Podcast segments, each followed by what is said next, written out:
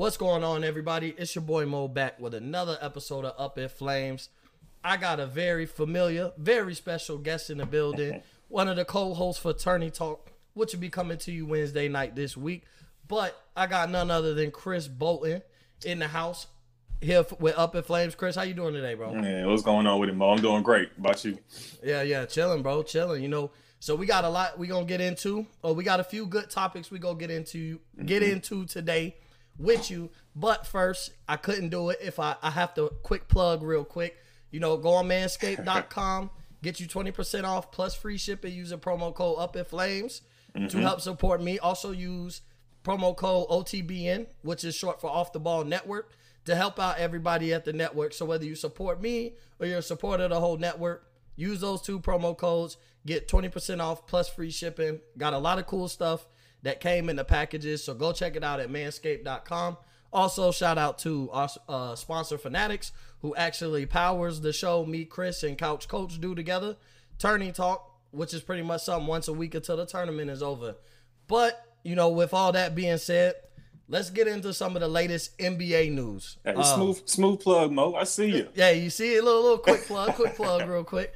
But you know, let's get into some NBA news. So, obviously, we have to start the show talking about the King being injured. LeBron James high ankle sprain, uh, out indefinitely. There's no timetable on his return.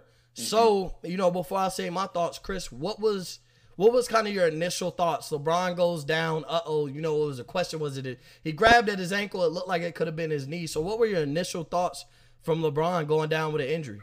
Man, I, I did like Stephen A. Smith. I said, damn. That's all you can say, bro. I was just wow. You know what I'm saying? It, you hate to see it as a someone who just enjoys, you know what I'm saying, just watching basketball. You know what I'm saying? This is this Yeah. LeBron James. You know what I'm saying? He, arguably the GOAT. But uh you, you see that, you, you think, wow, you know, it's tough. That's tough, man. The Lakers already without Anthony Davis, then you you couple that with LeBron James. Mm-hmm. You know, man, it's we- we're really about to see what uh, the rest of these Lakers made of. Yeah, I think so. Looking at it from evaluating LeBron James, you know his portion, his side of it, you know it, it's it's scary because we don't know how LeBron reacts from injuries. You know he's had what one major injury in his career that two years injury. ago. Yeah. Yeah, he had the groin injury, and he said that that was lingering, uh, even into last season. So you know, I think you know with him being up there in age, he's still not invincible. The human body does what the human body does. So I, I'd be very concerned. I would play it very safe. I mean, I think the Lakers' goal is just to get in the playoffs. I mean, I'm pretty sure you know they're confident Right. enough. You know, a healthy LeBron, a healthy Anthony Davis. It's not going to be an easy road whether you're the one seed or the five seed. It really doesn't matter.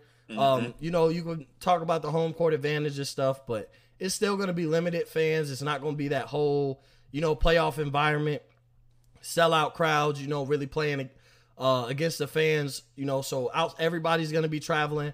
I don't think you know being playing away will have too too much of a disadvantage. I mean, I guess you know if you go to Game Seven, you'll always be you know, it'll be an away game for game seven. But to me, this year, even with the limited number of fans, I don't think it has too much of an impact. But, you know, LeBron isn't injury prone. We don't know how he reacts. We know he, we know he takes care of his body really well. What spends two million dollars a year, you know, taking care of his body. But it is scary for the Lakers because you said it. No LeBron and no Anthony Davis. You know, when they first lost AD, they little shaky, even with LeBron. Uh, you know, then everybody got it together. Everybody started, you know, getting their feel for the game because your role changes when your star player goes down. You got one or two star players. They- one they guy goes down, your role sure. changes. Yeah, yeah, man. you got to step up. Took Kuzma a couple games. Now he stepped up. Kuzma playing some really good basketball. Montrezl You know- Harrell, he went crazy against the Warriors. had 27 that game. Yeah, he's playing really good. You know, Morris is uh Markieff Morris is gonna give you some solid minutes. You know, nothing great, but he gonna give you solid minutes. Schroeder, he's been a little up and down as of late, but you know, Schroeder at the end of the day can run the office when LeBron's you know, when he's on the bench Caldwell anyway. Pope, he's going Yeah, to Caldwell knock buckets. Yeah. Yeah, I don't know where, you know, he finally, you know, last year, at the beginning of this season, last year, you know, it, it was wondering where the KCP from Detroit went. You know, we know Caldwell Pope, but now, like, he's coming to his own. Obviously, he had big performances last year in the playoffs, you know, mm-hmm. and he kind of carried that on into this season. So I think the Lakers will be fine but you know you're down LeBron, you're down AD, you're gonna drop in those standings, you know, and we'll get into later why. And you made a great point too. It's it's about the end game for the Lakers at this point. It's about the end game for LeBron James trying to get that that fifth chip. You know what I'm saying? Trying to catch Yep. MJ. So we'll see. We'll see if he's able to be healthy enough to really go as hard as he wants to this postseason and, and really try to make that push and that run because time is ticking. You know what I'm saying? Yep. Even LeBron James is going to get old at some point and not be the LeBron James that we're used to. So uh, we'll- see. You know, I'm saying if he can get right, and if AD can get right too. That's a those. These are some scary injuries. You know, what I'm saying you can't play around with the calf muscle with a possible Achilles. So as much as I know they want to get AD back on the court, but you want to make sure he's right too to be able to go as hard as he needs to. And then LeBron James and the high ankle sprain. I'm. I don't. You, you know all about leg injuries. Uh, a high ankle sprain that ain't no joke.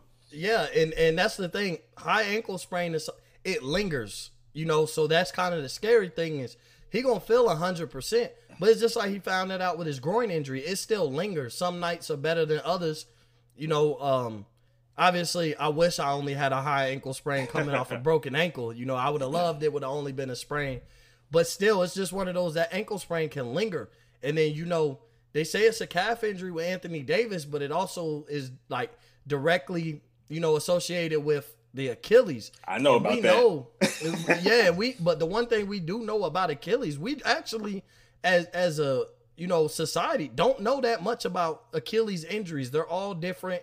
You know, it, it's almost a career killer for a lot of people. You see, you don't see a lot of guys bounce back from Achil- Achilles injuries. Obviously, you know Kevin Durant came back, but you know it kind of cut Kobe's effectiveness short. You know, even though he No, was, it was later in his career, but it cut his effectiveness short. You know, to carry point. out his 20 year career. Mm-hmm. Obviously, in football, you see all these guys Achilles injuries. They don't, you know, come back the same. Guys, It's- we it hits everybody different. Like you know what I'm saying. Yeah. Like uh, a guard like Wesley Matthews, he had an Achilles injury. He he wasn't he hasn't been the same Wesley that he was when he was in Portland since that injury. Um, Boogie. You know, Boogie's a prime example, and, Mhm. and that's one injury that like size, weight, you know, size, body fat, all that actually plays a factor in your recovery because you know when they talk when Boogie went down and it was his Achilles, they, that was what they were talking about. It's gonna be tough for a big fella, a guy his size, Mm-hmm. to come back from that. Obviously, you know, Kevin Durant had it. Yes, Kevin Durant is six foot ten, but Kevin Durant weighs like two twenty, not Right. 260, 270. You know, so there's a difference. He doesn't have all that. And that's the thing with weight on him. AD. That's what makes Anthony Davis so special is his guard like skills. So Mhm. we don't want we don't want anything jeopardizing that. Whether he's gonna be able to Yeah. bounce back or not, we don't any, want anything happening to jeopardize that because that's that's why he's so special. Exactly, and, and you know he was a point guard. Um, went through a huge growth spurt, which is why you know he plays power forward now. But you know, so speaking of injuries, we gonna swing it over. Obviously, we talked about LeBron, Joel Embiid. You know, um, before his injury, he ultimately, to me, I think to you, he was widely regarded as the front runner, clear cut MVP. Like he was Right. gonna win MVP this year. Obviously, the biggest part about MVP is not only your production, but it is your availability. There are times where a guy get, you know, you miss too many games and you're out of the, you know, you're out of the MVP race, which two guys were in about most people's top 3 to 4 as far as MVP in the MVP race with LeBron and Joel Embiid. So we don't know when LeBron's coming back. He's out indefinitely. There's no, you know, clear-cut timetable, so I think that's going to affect him. And then you got Joel Embiid who mm-hmm. he's gonna miss two to three, possibly a month. He might not come back till the middle of April, you know, closer closer to playoffs. So with that being said, how is that adjusted in your mind frame? Who should now be considered the MVP frontrunner or who climbed up in your charts because you kind of have to respectfully drop LeBron and Joel Embiid kind of out of the race. It doesn't seem like Yeah. Embiid gonna come back in time to really maintain that one spot. And I think because LeBron wasn't number one, I don't think he's gonna come back in enough time. In you know, with both of those guys being gone, what we are about to see is these other guys in the MVP race. They're available. That's who we're about to see. We're about to see Dame Lillard and James Harden, Jokic. There you go. So so who who is your front runner now? Because we're gonna take LeBron and Embiid off the board. Who's your front runner for MVP? Taking those two off the board right now, for me, honestly, I have to give it to Dame. I have to give it to Dame Dollar. Um, you know, just looking at he's had a great season. The the numbers are amazing, of course. You know, this is Dame Dollar we're talking about. So he's putting up he has the numbers to go along with it. But also mm-hmm. he suffered a significant injury on his team and there's he's still holding down the fort. The the Trailblazers are still right there, fifth in the West currently, above the person who I would have second. Uh, the Nuggets are sixth. So I have Dame Dollar first, and then I have Jokic second. And I give the nod to Dame because of being without CJ for so long with his foot injury, still having them competing right there in the West, and they're above the Nuggets. So um, they're top five in the West. I'm giving it to Dame. Yeah, actually, uh, my front runner at this point actually is James Harden. Mm. Um, and I'm a I'm a state why, but then speaking of MVPs, I'm gonna get into another MVP type conversation with you. But mm-hmm. I think James Harden, his impact on the Nets my thing is he was scrutinized with Houston, but look at the numbers he put up before he got traded. You know, outside of those what last three games, I think he kind of mm-hmm. checked out. He came in though he was going to hold out. He showed up. I think he missed opening night, and that was it. James Harden was going crazy in Houston. He lost twenty pounds in two days. Like exactly, and he was he he he's better now. Like, and to say that a guy like James Harden, a top five to seven player in the NBA for the past you know five to six years easily Mm-hmm. To say he seems better, but everything about him now is more efficient. He's a playmaker. He obviously we know he's a scorer. We know he's arguably the best scorer in the league. You know, you got him, Durant, a couple of other guys, Dame Dollar up there. Mm-hmm. Um, but you know, James Harden, his playmaking ability has really shown. And to me, I have to give him credit with as great as he's been playing. No Kevin Durant. We questioned their depth when they traded for James Harden. And they've what in the past 14 games they've lost once, twice. I think, I think twice. Like 12 yeah. and. Yeah, they're 12 and 2 in the past 14 games. And that's with James Harden. You know, it, it's 1A and 1B who's been the best player for them out of Kyrie and James Harden. But everybody was questioning how was Kyrie and Harden going to figure it out. They're two ball dominant guys. We knew, you know, nobody questioned whether Kyrie and KD could work. Nobody would have questioned Harden and KD. Mm-hmm. The question was how is Kyrie and Harden gonna make it work. And I mean, up to this point, 12 to 2 in the last 14 games, uh, number one in the Eastern Conference now. Mm-hmm. They've pretty much made it work because ever since Harden got there, I think they've played what as a big three. They've played what like three games together. It's been few. Yeah, somebody, it's, like three or four games. Always hurt. Yeah. Yeah, because somebody's always hurt. Somebody's sat. So you know, uh, Kyrie Irving and, and his being away from the team in uh, towards the beginning of the season. So what do you think? Before I ask my question, what do you think about James Harden and his performance with the Nets so far? I think he's been great. You know what I'm saying? He stepped in and um, he, he's been more efficient, like you said. He's really been able to show just how great of an offensive mind he is, man. He's a wizard with the ball. He's he's running sets, getting Joe Harris easy open looks, knockdowns, threes, um, making guys like uh, Nic Claxton, you know what I'm saying? He's he's making mm-hmm. a name for himself, getting him easy looks. So he's he just has a great impact. And the the Brooklyn Nets look like the Brooklyn Rockets sometimes some of these nights, man. Just how he's dominating the ball and really making every read is is it's it's amazing to see. Some people don't like watching yeah. James Harden, but when you just really sit back and see what he's doing, it's almost like how LeBron James is at times. Just very, you know, the precision, the reads, the shots, knowing when to take over, when to go to the rack, knowing when to get somebody involved. Okay, Joe hasn't shot at a few possessions. Let's run something to get him a good look. And just letting Kyrie be a certified bucket. It's, that's basically, yeah. you know, Kyrie's been able to be him. He hasn't changed Kyrie's game at all. Kyrie's able to just really be him. The same Kyrie he was in Cleveland, um, in Boston. He's at Kyrie right now playing next to James. Yeah, 100%. So, Speaking of MVP, I'm gonna. It, this conversation is gonna raise some eyebrows to those listening because our guy Steven kind of started a poll. You know, shout out Steven from breaking the game, but he started a poll and he was should Jimmy Butler be considered, you know, in the MVP race?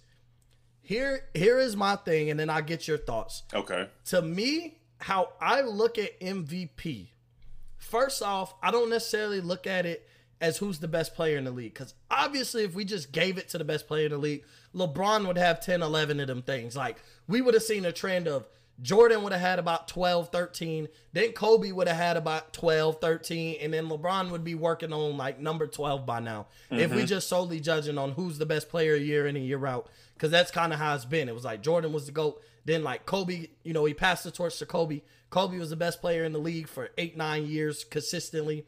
Then like the torch seemed to get passed to LeBron, and and LeBron's been the best player. You know, when you talk about like Jordan was the best player of the 90s, Kobe was the best player of the 2000s, LeBron has been the best player of the 2010s. I don't even think it's close with any of those guys. Mm-hmm. So, but my thing is, if I was to really, if I was to name my MVP race and take the best guys in the NBA out of it and just who is more valuable, LeBron James would be on there. Obviously, we just we know what he does to a team. We know how he makes guys better. Mm-hmm. Chris Paul would be on there. Chris Paul would probably be two to me. And then I would have to go Jimmy Butler. I got to look at value, how valuable these guys are to their team. So I look at LeBron. We know the Lakers are not they, they're not that good without LeBron and AD on the floor. Numbers say, you know, they're better on the floor. When LeBron's on the floor and AD's out, the Lakers are still a playoff team, a championship contender team. When LeBron's off the floor and it's just AD in the surrounding cast, they're not that good. They're about an average team when you really look at they're the Pelicans all over again. You know, when it's just AD. With LeBron. So then I go to Chris Paul and I look at, okay, I take it back, but I look at his stint with the Clippers. The Clippers were fairly irrelevant until he got there. And up until they got Kawhi and Paul George have kind of been fairly irrelevant in a sense. They've been that team that they could be the eighth seed, and that's mm-hmm. a tough matchup. Just the way they play, they're scrappy. Mm-hmm. So, but then you look at Chris Paul with the Rockets. It seemed like he, you know, they they needed that guy. They needed somebody else with James Harden. Outside of that hamstring injury that he sustained in Game Six that year, it's possible they would have beat the Warriors and won mm-hmm. a championship Definitely. because they would have played LeBron and you know the Jonas brothers in the NBA Finals that year. You know, like, and that's another thing. You know, LeBron gets criticized in that point in time, bro. He took a band of you know misfits to the to the finals. Like he had no chance beating KD and the Warriors, KD, Steph, Clay. So, but the Rockets actually had a chance. And when Chris Paul went out, you seen a whole change in how the offense was. And even in Game Seven they were up. You know, the Rockets mm-hmm. at that time were up 13 in game seven. But the difference was they had James Harden, who was just score, score, score. He could pass the ball. Obviously, he still averaged about eight, nine assists at that time. But they were still fast play. You know, they didn't have a guy to just run the offense, get the best shot. And that's what Chris Paul does. Then, boom, he goes to OKC. OKC had less than like 2% chance to yeah. make the play. Yeah less than a percent chance to make the playoffs with the addition of Chris Paul. Not only do they make the playoffs, they're the fifth seed in the Western Conference. So I don't even have a chance. Basically, you're telling me I have no chance of making the playoffs.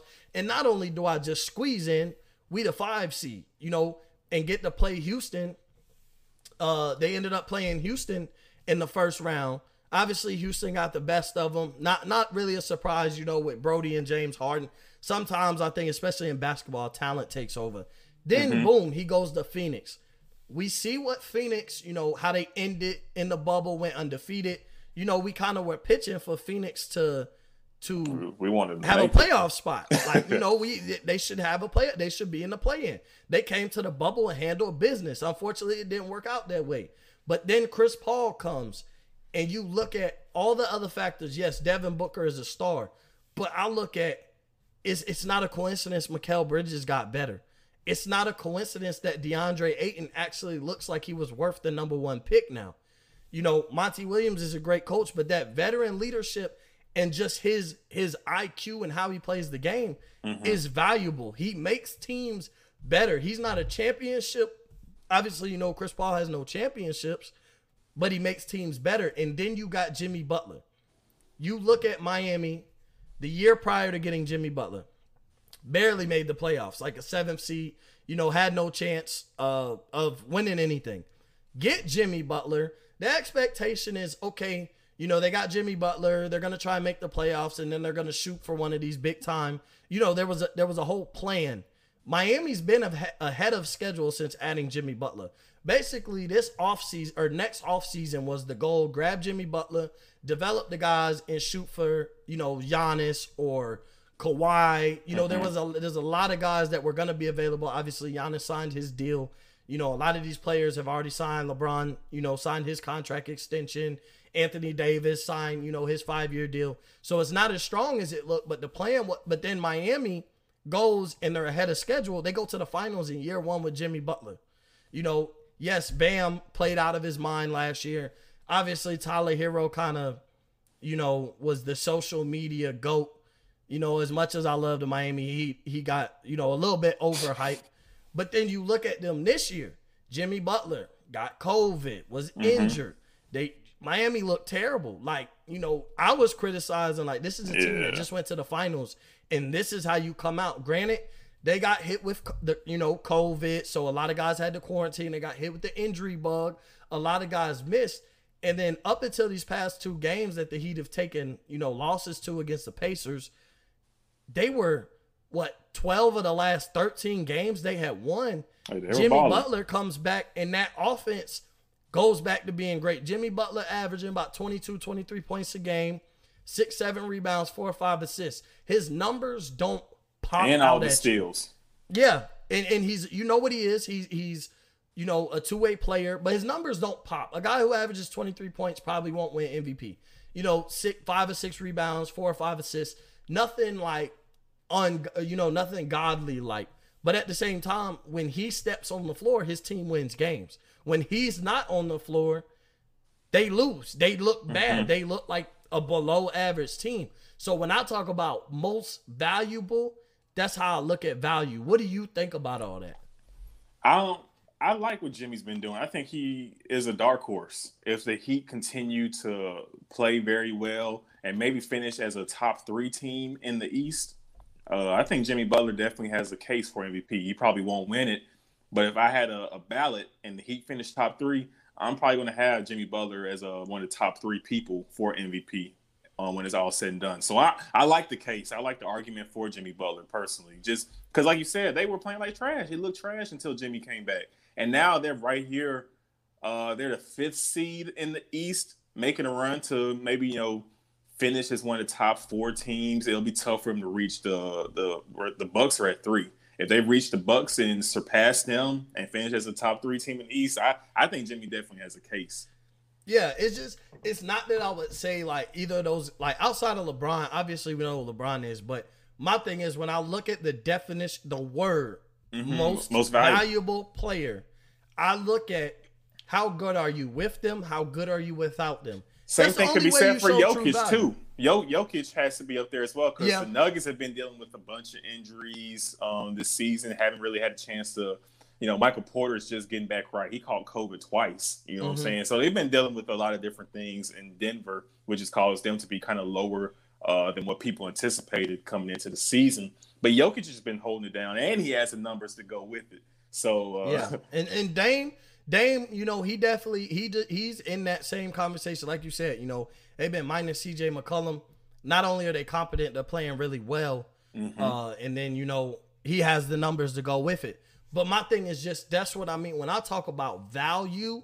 How valuable? How how much are you the reason why we're winning games? Mm-hmm. And like I would almost say, as great as Joel Embiid is, I would say Ben Simmons is more valuable to that team than Joel Embiid because if Joel you take Joel Embiid away and they still have a playmaker in Ben Simmons, they still got a guy that's going to get everybody the ball. You take Ben Simmons away and it turns out Joel Embiid going to do as much as he can by himself and hopefully the guys step up, but you know, you still have Tobias Harris. You got got but Ben Simmons is that playmaker. He's the point guard. He's the guy who makes everything happen on that offense. So I would almost have an argument that he's more valuable to Philly than Joel Embiid. Not by much, but he's a little more valuable to that team. But to say that I think Ben Simmons is better than Joel Embiid, I'm not saying that. Mm-hmm. But I also think Joel Embiid, you know, when he brings his A game, and I had this argument, you know, coming into the season, I think he's one of the five most talented players in basketball right now.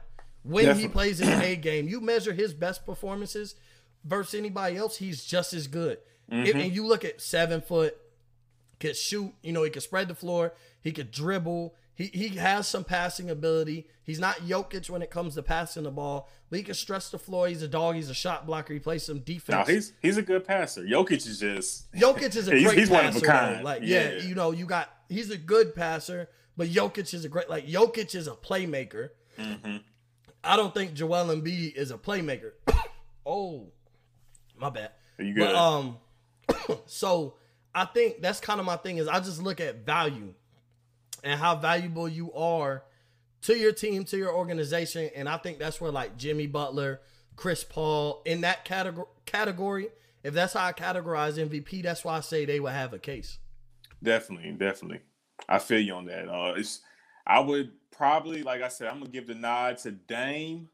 Uh, Jokic is right there too, and we'll see if Jimmy can keep on doing his thing and and make a, a statement, make a claim. Yeah, so we talked a little bit about MVP, talked about injuries. We're gonna bring up another injury. Oh man, will be the lead candidate in a different uh, category. this one hurt my soul. and Yeah, my rookie of the team. year, Lamelo Ball, um, is expected to miss the rest of the season with a fractured wrist. So before we get into, Oh. you know, that it's it's it sucks, and I hate to see it. I hate to see any player get injured, Mm-hmm. but then I I hate to see a guy like Lamelo, who really comes into the season, and a guy like him shouldn't have a chip on his shoulder. Rookie year, 19 years old, he shouldn't have to prove anything. You know, you know, a lot of us felt like he was going to be a star, but there was the media that oh he's not You, this, he's I not say that. it's people you're either on one end or the other. It really, there's somebody there was no in between when it came Yeah. to Melo. You know what I'm saying? Either you loved him or you wasn't feeling him. Yeah, and like he's, I think he's outdid expectations for his rookie year, in my opinion. I mean, obviously, you know, uh, the coach kind of you got to earn your spot. Like I get it, you're a star. This is why Mm-hmm. people, you're the guy. You're the reason why people are gonna want to watch the Hornets right now. You got to earn your time, though, Rook, and and you know, kind of that old school mentality. You could be, I don't care who you are, you gonna earn it. I'm not just gonna hand it to you. But you look at the difference. He started developing. he ain't. Nah, he's and, and he stays quiet. That's what's crazy about the Ball brothers is they everybody hate them because of their dad. They are quiet guys though. They don't even Lamelo as cocky as he seems, as he carries himself. He's quiet. He just goes out there and plays ball. He doesn't. You know what I'm saying? He's not a, a flashy guy. He's flashy with his game, but he's not just a flashy dude, talk trash, you know, down talking, oh, I'm better than everybody. So it sucks to see him be out for the season because to me, he was the clear cut rookie of the year. Facts. So with that, obviously we had to adjust our MVP. And you know, the Hornets making a, a bit. playoff run, a playoff Yeah, push. and, and the Hornets are what fifth in the East right now. You know, and I know the the East isn't as great as it's been, but you look at the, the a lot of the teams are actually pretty good. They just with Cole, there were so many factors, injuries and stuff with some of these teams. Why their wins, you know, they're barely they're floating at 500 or barely above 500. Um, so who is your, you know, Lamelo's out the question. I mean, I still think with as good as he's been playing, I still think he have a case to win it. I mean, you look at if the Hornets fall out of the playoff race and say they don't, they're not able to make the play in, like they just kind of fall off the wagon, that helps Lamelo's case even more when it comes to Rookie of the Year. Um, yeah, but rookie of the year, the It- difference it's is never when it like come to rookie of the year, it's not who's the most valuable. It's just Mhm. who was the best rookie. And you know, when it come to winning something of the year awards, it's not only production, it's availability. And now is the time for a few other it- players. it's going to end up being Anthony Edwards. okay, because that was my question. Was It's going to be it's going to be Edwards. He's already out here dropping forty. He dropped the forty-two piece the other night. You know what I'm saying? yeah, It's it's going to be him. He's going to probably average at least twenty points the rest of the season. Yeah, I mean Anthony, and and that's so now. Call me crazy, and not don't call me crazy, but you you were you were around. I made this statement pre-draft, and I said Anthony Edwards reminds me of a certain guy, hmm and everybody in the chat, oh no no no no no no, Anthony Edwards reminds me a lot of D Wade. I think he's a little bit better shooter coming out of college than Dwyane Wade was. But Anthony Edwards isn't the greatest three point shooter by any means. But you look at his game, I even think he might be a little more athletic. He's Just a, a he's a bit. heat check shooter for sure. Like sometimes like yeah, he's just really like D Wade was. Mhm. You know, D Wade wasn't just a three point shooter, but when he was hot, he's shooting threes and he gonna hit them. He was a clutch player.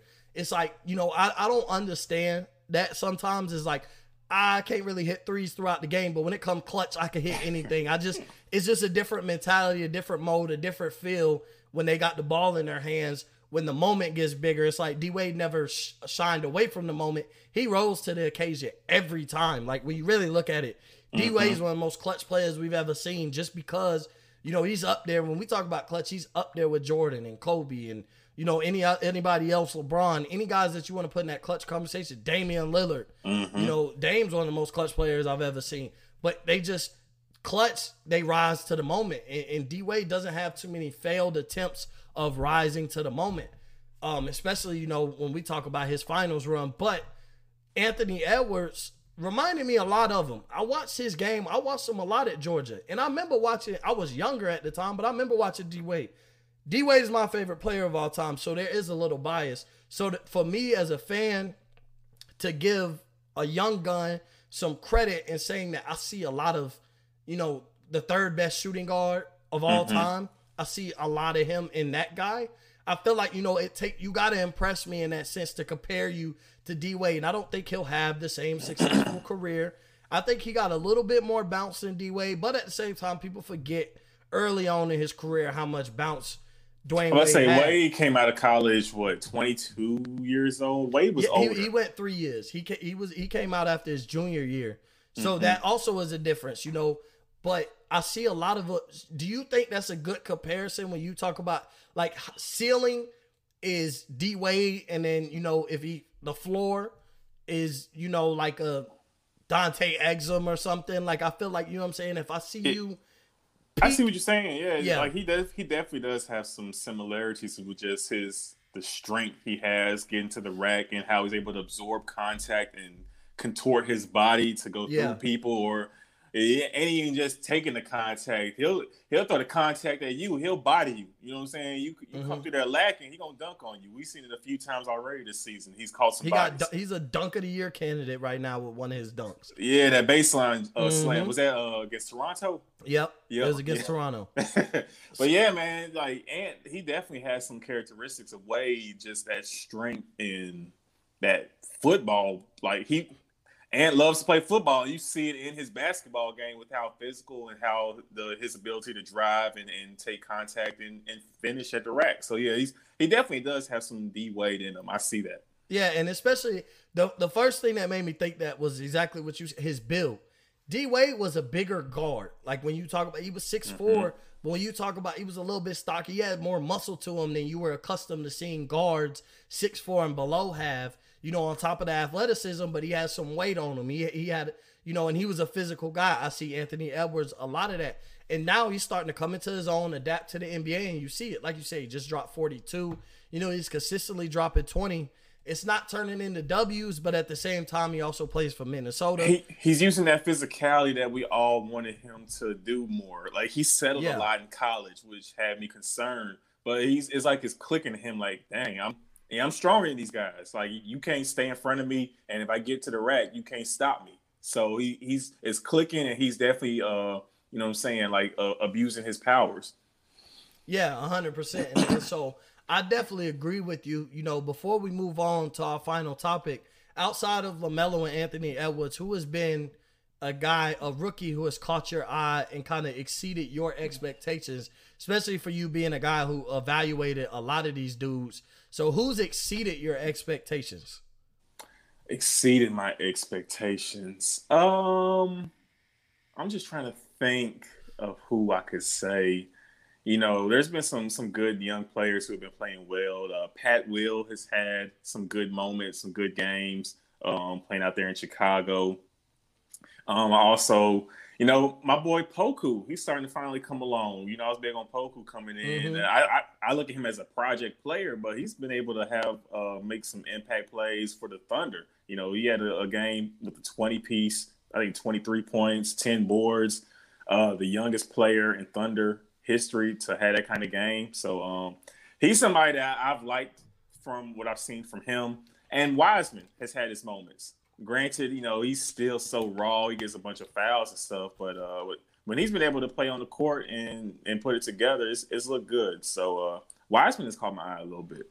Yeah, one of the guys who've caught my eye is Halliburton. Um, I just think I look at how I think he's going to be a plug and play guy where he could fit with a lot of players. If he, I don't Yep. think he'll ever develop to be somebody's best player, but you know, Mm-hmm. with him being able to shoot, a guy like him will have a long career. He could play You on any team. Exactly, Anything. he could play with anybody, and and he's a plug and play guy. Like he deserves a lot of minutes. So I don't want to say like, oh, I'll just plug him here, plug. But I could put him on any team, and I know I'm gonna get something from him because you look at shooters, they shooters, they have a long career. I mean, you look at Steph and Clay, you look Mm-hmm. at you know Ray Allen, Rip Hamilton. We go through the line of like so JJ Redick and Kyle Korver. Like you, as long as you get that three ball, you got a spot on somebody NBA roster. He reminds me of how like he could be like how Brogdon was. You know, Brogdon won Player of the Year, uh, Rookie of the Year, um, his rookie season. I think you know if Ant wasn't having such a big, if uh, Ant wasn't having such a big coming out party, I think Halliburton would be the clear cut guy to uh, take Lamelo's spot as winning Rookie of the Year. Yeah, and, and I definitely agree with you. So, you know, to hit our last topic, you know, we got the trade deadline coming up. You know, I think some guys who can't be traded will end up being bought out. So, to hit on that, you know, um, who who are your biggest buyers when it comes to these teams? Who do you expect to make a jaw dropping move, an aggressive move to kind of uh, bring their chances of winning a championship, you know, because there's some contenders that are missing one or two more pieces, and there's some contenders that those one or two more pieces are available right at this moment. You know, you got Aldridge, Drummond. You could see DeMar DeRozan hasn't hurt, but you know, you got Kyle Lowry. Obviously, there's a lot of talks of Lonzo Ball. So when I look at it, there's a lot of guys who can help these contending teams. The Lakers, Milwaukee, the Clippers, uh, even Brooklyn, you know, Miami. There's a Portland. There's a mm-hmm. lot of like they one or two. They can use one of these guys, no matter who it is. So, who are like two or three of your teams that you expect to be aggressive at the trade deadline, or really like wait and hit the buyout market heavy with a with an acquisition or two? I'll tell you this: I'm not sure if Boston's going to make any big trades, but I do expect them to hit the buyout market hard. You know, we, we know how Danny is, man. Danny will have Yeah. all he'll have pieces, and he won't make no moves for real, for real. But they do; they need to make a move. They definitely do. And even though they're they're two uh, stars, you know, Jaylen Brown and Jayson Tatum are young and everything. You think the future is bright. Though you never know what your window is. A team that had Russell Westbrook, KD, and James Harden did not win a championship. Mm-hmm. So you can't take this for granted that you have two young stars who are pro- possibly you could say superstars in the making very soon. So you need to make a move to take advantage of this window you have. So I say the Celtics need to. We'll see if they will do something in the trade market, but I do expect them to hit the buyout market. And the Nuggets, the Nuggets have a bunch of low spades. They have so many pieces. They need to make a move.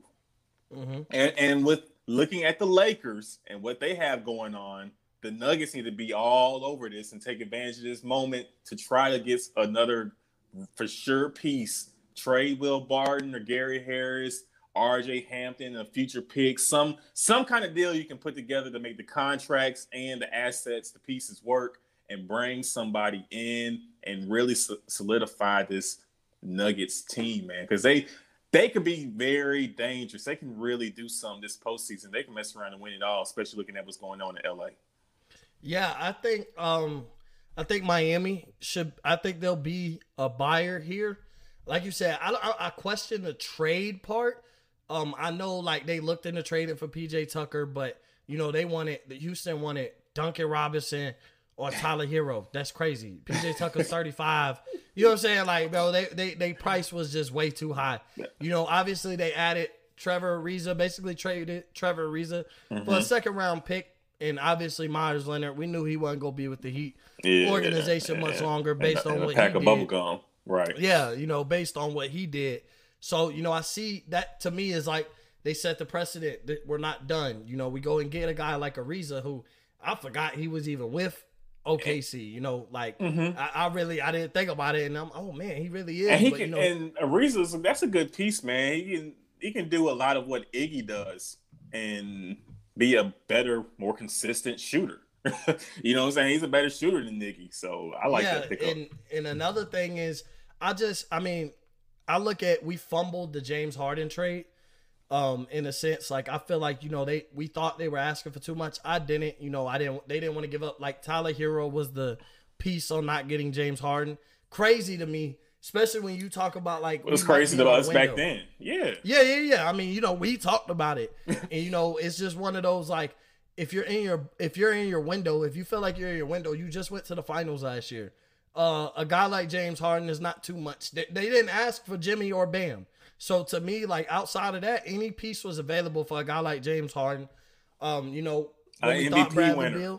Who could have been Exactly. a multiple MVP winner? and Right. we and we thought, you know, we thought Bradley Beal might win out. Obviously, I mean, I think he's content. I think he just loves the city of Washington. Uh, you know, he loves it in the DC area. That's where he's been. Mm-hmm. You know, that's the team that took him. He just, I think he just loves the environment. His loyalty, it, it could affect his career a little bit because, like, bro, it's not like we're asking you to play with LeBron.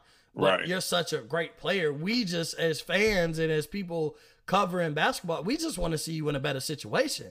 We're not saying, you know, in the instance of ring chase, it's the same thing with Dame. Like, Dame, we just want to see you in a little bit better situation. Like, we want to see you win. not gonna get. We want to see a guy like you win a ring, not necessarily go play with you know Kyrie, Harden, KD, and go win a championship. But at the same time, we want to see you in a little bit better situation. We want to see you on TV a lot more. Obviously, the Blazers, if if they are on TV, it's a late night game. They're on the West Coast, Mm-hmm. you know, and then you just kind of forget about Dame is the only selling point for Portland. Outside of that, you just didn't watch a lot of Portland Trailblazers games, just like the Seahawks. You know, they get rid of Russell Wilson. It's you forget over. about the It's Pacific cutthroat. Northwest. Like you, Yeah. you just it, you know, that's like a forgotten area. People don't go there. That's not a place on the West Coast people go visit. So, you know, you just don't think about there's not a lot of Trailblazers fans outside of people from that area. There's not a lot of Seahawks fans outside of Seattle in that area. I mean, you know, the Legion of Boom caught a lot of bandwagon fans, obviously, with their swagger and stuff. But there's just not a lot of Seahawks fans that aren't from Seattle or have some ties to that area. So, you know, we want to see them in a better situation. But I think Miami should be aggressive and see who's out there. Andre Drummond will be out there, whether it's trade or buyout. Lamarcus Aldridge will be out there, whether it's via trade or buyout. You mm-hmm. know, I think I, I think I could get you know the rest of the season a good year out of Lamarcus Aldridge. You know, alongside Bam and with Jimmy. Yes, he's older. I don't expect the old LA to come back, but I still think he could give you quality minutes. I would have liked adding Blake Griffin. I don't think Blake Griffin is a savior, but I think if we could use him in the right, you know, right situation, right minutes, and obviously his coach Erik Spoelstra and Pat Riley running, you know, they run the Yeah, Spo organization gonna get the best there. out of you. It- like he's gonna and exactly he he's been that kind of guy. So I mean, you look at it, he's gotten guys paid. He's he got the best out of Hassan Whiteside and got him a you know a major deal. So I, I just look at the development. He got the best out of you know. You look at the Heat. It's Was a that bunch Tyler of misfits, Anderson? huh? Was that Tyler Anderson? What's that guy? Uh, that went to Brooklyn. That got that big deal from Brooklyn. That used to play for the Heat. Tyler Johnson. Tyler, jo- yeah, Johnson. I'm tripping. Yeah, Yeah, Tyler, Tyler Johnson. Johnson. then you got, you know, then you just look at you look at the Heat roster, and it was like before Jimmy got there, like yes, Bam Adebayo was a first round pick, but a lot of people didn't even like him going that high. Like they they mm-hmm. thought he should have went, you know, later in the first round, possibly even second round. You know, Duncan Robinson, a kind of forgotten forgotten about guy out of Michigan. Mm-hmm. Tyler Herro just wasn't the greatest guy coming out of Kentucky. Not that we didn't see like, oh, he fits in the NBA, but you know, they, they kind of have some misfit guys on their team. You look at Kendrick Nunn, you know, got 4 mm-hmm. years at University of Oakland, mm-hmm. makes an impact, selling jerseys now. Like he, he's a jersey seller. People wear Kendrick Nunn jersey. Kelly Olynyk. You know, you just look at their team and it's really just a bunch of guys who didn't get it right here or in college. You know, we we bet Yeah. on them by drafting them. Uh, mm-hmm. even Precious, you know, we drafted him this year, and that wasn't a great. A lot of people didn't like the pick. Like a lot of Heat fans didn't like the pick. Oh, we could have gone better. Da da da. But I look at it like, you know, bro, we, we get the best out of guys. So I mean, I can never doubt Pat Riley and Spoelstra and what they're doing. They they really haven't failed. If you really think about it, like they didn't hit the wall like any other team does when LeBron leaves. LeBron left Cleveland the first time. They're too smart for that. You know, yeah, the lottery pick after lottery pick. They were able to get Anthony Bennett flunked out and Kyrie Irving. You know, and that was just through the draft being that bad after LeBron left. Comes to Miami, he does it. You know, the organization stays afloat. They still that's that's in the sense where they started really developing that Heat culture, and they're like the only team in the league that has a true definitive culture. And when people talk about the Miami Heat, they praise that Heat culture. And there's certain guys that just don't fit. That was kind of the thing when we thought James Harden might get traded. People's question was, does he fit the Heat culture though? Because Jimmy Butler is a hmm. match made in heaven. I think we needed Jimmy. I think Jimmy needed Miami. I think it was just a perfect fit. But you question that, and we've missed out on free agents because they don't. You know, we could have got KD. He he gave Miami a visit.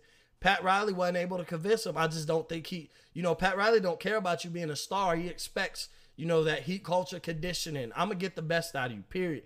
I don't care who you are. You know, you're great. I'll make you greater. Mm-hmm. You you greater. I'll make you the greatest. you know, that's kind of look at what he did with LeBron. Like as great as LeBron was, LeBron got a championship pedigree coming to Miami. Obviously, I know we could talk about the big three. Yeah, nobody wins it by themselves. So regardless of the fact, but I think the Heat are going to be buyers because I think they could see they look at everybody and how they match up with them, and I think they feel like if they get one piece, maybe two more slight pieces, a move at the trade deadline, move in the buyout market, and they could be right there and play with anybody in seven games, and that's what matters. You can lose to these guys on a mm-hmm. Tuesday night, you know, random regular season after playing a back to back. There's so many factors when we talk about regular season. There's no factors in the playoffs. It's you know, yes, the travel and whatnot, but at home court. But the factor is, we finna go out here. You got you got to beat us four out of seven times. You don't see nobody else. You get at least a nice rest in between, you know, game one and game two. And I think Miami knows with the way they played, they could play with anybody. I definitely believe they have the confidence. But I also think, you know, they're looking in the mirror and like, look, we could use another guy. We're confident with what we have, but if there's another guy who's oh yeah, you gotta get another guy. You, you gotta make a move.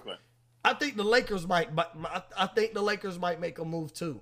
You gotta look at. I already thought they were gonna make a move anyway. Obviously, Brooklyn going to get Blake Griffin. Then you got a guy like Andre Drummond who's gonna be out there. LaMarcus Aldridge. You know, I don't think they'll go after like a Kyle Lowry, obviously, or re reunited with Lonzo Ball. But I do look at, you know, I think they're gonna make a move. I think Drummond is like their guy. But then, you know, it's rumors that Hassan Whiteside, you know, the Lakers got their eye on him. If he gets bought out or he's available, yeah, you know, via trade. Who? Yeah, I, I, want them to get him because I ain't trying to see the Lakers win. yeah, but I mean, at the same time, I think Hassan Whiteside would be a huge impact with LeBron because we talk about Coach Sproul, but LeBron is a guy who, you know, he gets the best out of players also. I mean, he got Tristan Thompson paid. You know, he got J.R. Smith mm-hmm. championships. Like you just you you look at that and it's like he gets guys paid. Tristan Thompson really he's good. You know, he's average, maybe a little above average. That's about it. But that contract was all star pedigree, you know, type pay that he got Tristan Thompson because he gets the best out of guys and your price goes up when you win championships. Mm-hmm. And I think if Hassan Whiteside put all the goofy stuff aside, you come in, you're all in playing alongside LeBron winning championships. So I think if Drummond or Whiteside come in there, it's gonna be a different focus. I'm not playing for a bad team. I'm winning games now. You know, the expectation is deep runs in the playoffs. I don't have mm-hmm. time to slack off because LeBron will leave you behind. He, you know, he doesn't. He's not, and he's instilled it. Like I think Frank Vogel. You know, it's, it's casted on to Frank Vogel. It's casted on. You know, obviously we know the Lakers organization is a winning organization anyway.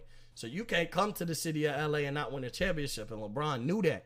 You know, so I think that's why they ultimately he had a different, you know, he had a different outlook last year because he knows every great player who's played in a Lakers uniform has won a championship. He looked at them rafters and seen Magic Johnson, Kobe, Shaq, Kareem, James mm-hmm. Worthy. He sees all those guys and was like, I gotta, I gotta win the championship. And even in his eyes, I think one isn't enough for the city of LA. I got to win another one. And I think, you know, he has that kind of focus. But, you know, um, any other buyers? You know, we'll see. I mean, you never know. Like, there's rumors that the Hawks looking to make a move. The the Hawks can try to probably try to bring in uh, Alonzo. That's been rumored. Alonzo, Yeah. Cam Reddish involved type of trade. Um, so I'll be curious to see what the Hawks do. And also, we've talked about MVP, Rookie of the Year. The Hawks right now are the fourth seed in the East. If they keep this up, does Nate McMillan come in as an interim who hasn't lost a game yet? Does he have a case for Coach of the Year? Yes, he does. Like, I, yes, he does have a case. Will he win it? No, because I would give him the vote if they if the if the Hawks finish top four in the East. I'm I'm saying Nate McMillan's Coach of the Year personally. Yeah, I mean, is should he be coach of the year when you based on okay, they fired their coach, they were playing bad. They were play, they started off good and they just hit the wall and they were playing bad basketball. Nate McMillan comes in and they look like a whole different team. They look like a- With injuries, while some, while they're missing Yeah. some guys, yeah, Exactly. And they they haven't lost the game. So at the end of it all, should he have a case? Yes, he should have a case. Should he be the coach of the year? 100%. But like when is the you know, that's something we'll have to look up. When is the last time an interim coach won coach of the year? You know, Right. and then like I said, productivity, availability. He wasn't the head coach all year. And then you got to look at the coach over there in Utah, you know, Coach Snyder. you got you got to look at Coach Snyder and another guy on my list. You know, since we we we gonna finish it out Doc with Rivers. this Oh, Doc. But I, my three right now is Coach Snyder. Doc is third. Monty Williams. You, you- when you talk about Coach of the Year, a lot of times it's that comeback Coach of the Year kind of thing.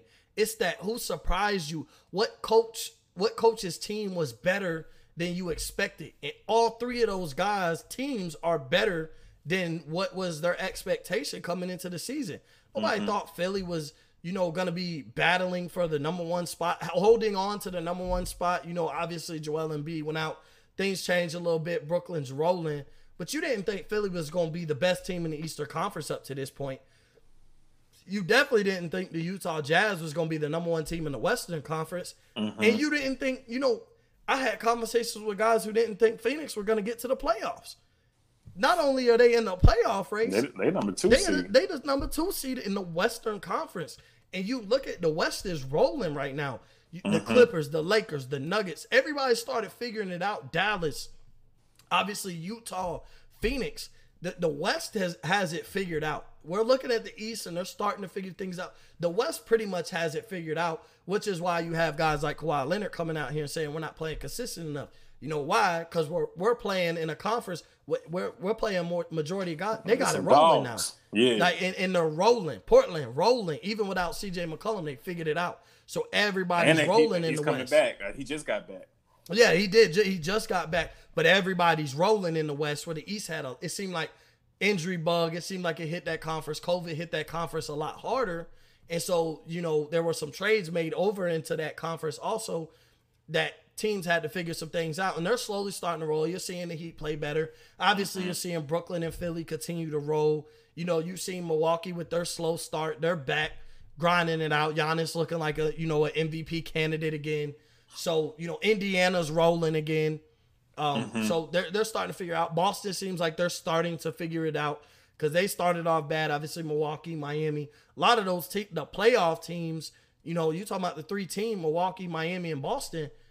You know, Miami and Boston saw each other in the Eastern Conference Finals last year, and then they looked mediocre. You know, coming into the season, they looked like your average team, staying at that 500. Now, you know, they're rolling. Obviously, Atlanta's back rolling.